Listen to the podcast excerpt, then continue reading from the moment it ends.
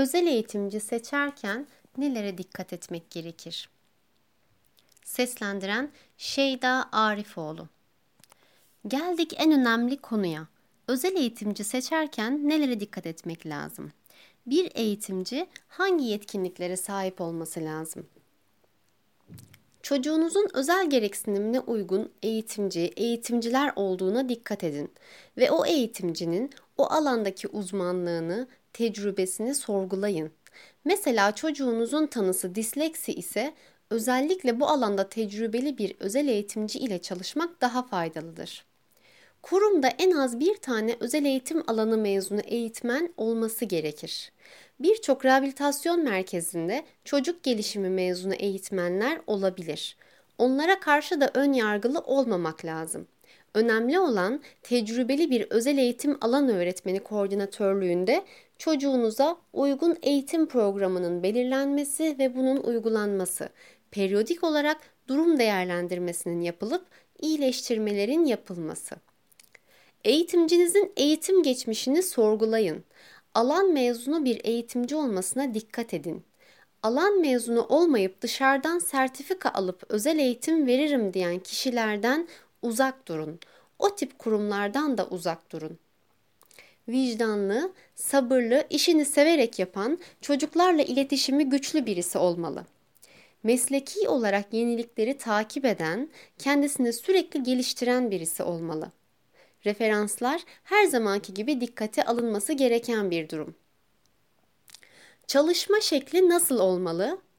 Eğitmenin çocuğu doğru değerlendirip değerlendirmediğinden emin olmak gerekir. Değerlendirmenin sonucuna bakın, nedenini sorgulayın. Sorunların yanlış tespiti, yanlış eğitimin uygulanmasına sebep olur. Bu konuda ebeveynler çocuğu çok iyi anlatmalılar. Mümkünse ev ortamındaki, sosyal ortamlardaki farklı durumlarına ait videolarla öğretmeni bilgilendirmeliler.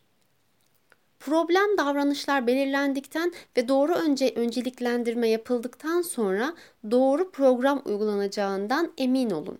Benzer vakalarda ne aşamalara geldiklerini sorgulayın.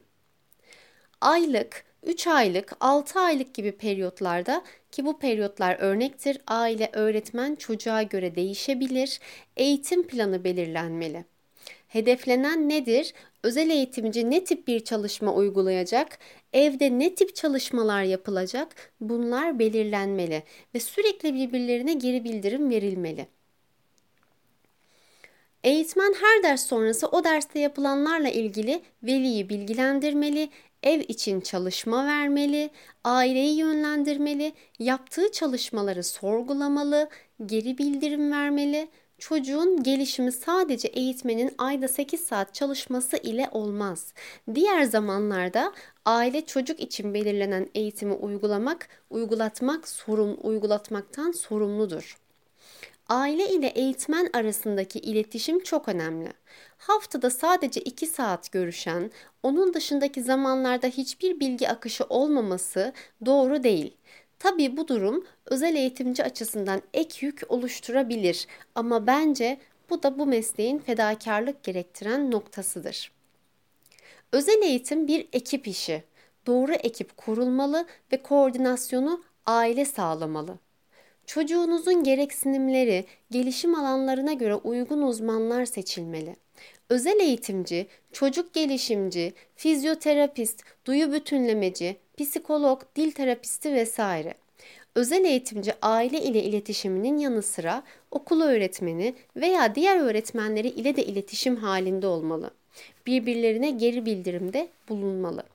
Bu ekibin koordinasyonu velilerde olmalı, doğru bilginin akışının sağlanması gerekmektedir. Doğru seçim yapabilmek için belki de en önemli kriter bilinçli veli olmak.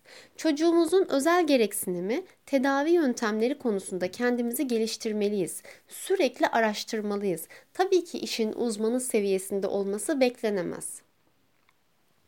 Eğitimcilerimizin çalışmalarını anlayın, planlayın, sorgulayın. Hedeflenen nedir? Hangi aşamadayız? Tıkandıysak aşmak için ne yapılmalı? Farklı bir uzmanın görüşü gerekli mi?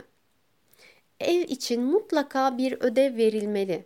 eğitimci sosyal yaşamında nasıl davranılması gerektiği konusunda veliyi yönlendirmeli. Genelde en büyük sıkıntı çocuk öğretmen yanında problem davranışını yapmaz fakat diğer normal yaşamında o davranışa devam eder. Veliye nasıl davranılması konusunda bilgi verilmeli, veli de bunu uygulamalı. Bir şeyler yanlış gidiyorsa, ilerleme sağlanamıyorsa en kısa zamanda farklı bir uzmana danışılmalı. Gerekiyorsa eğitimci, kurum değiştirilmeli. Hiçbirimizin kaybedecek vakti yok.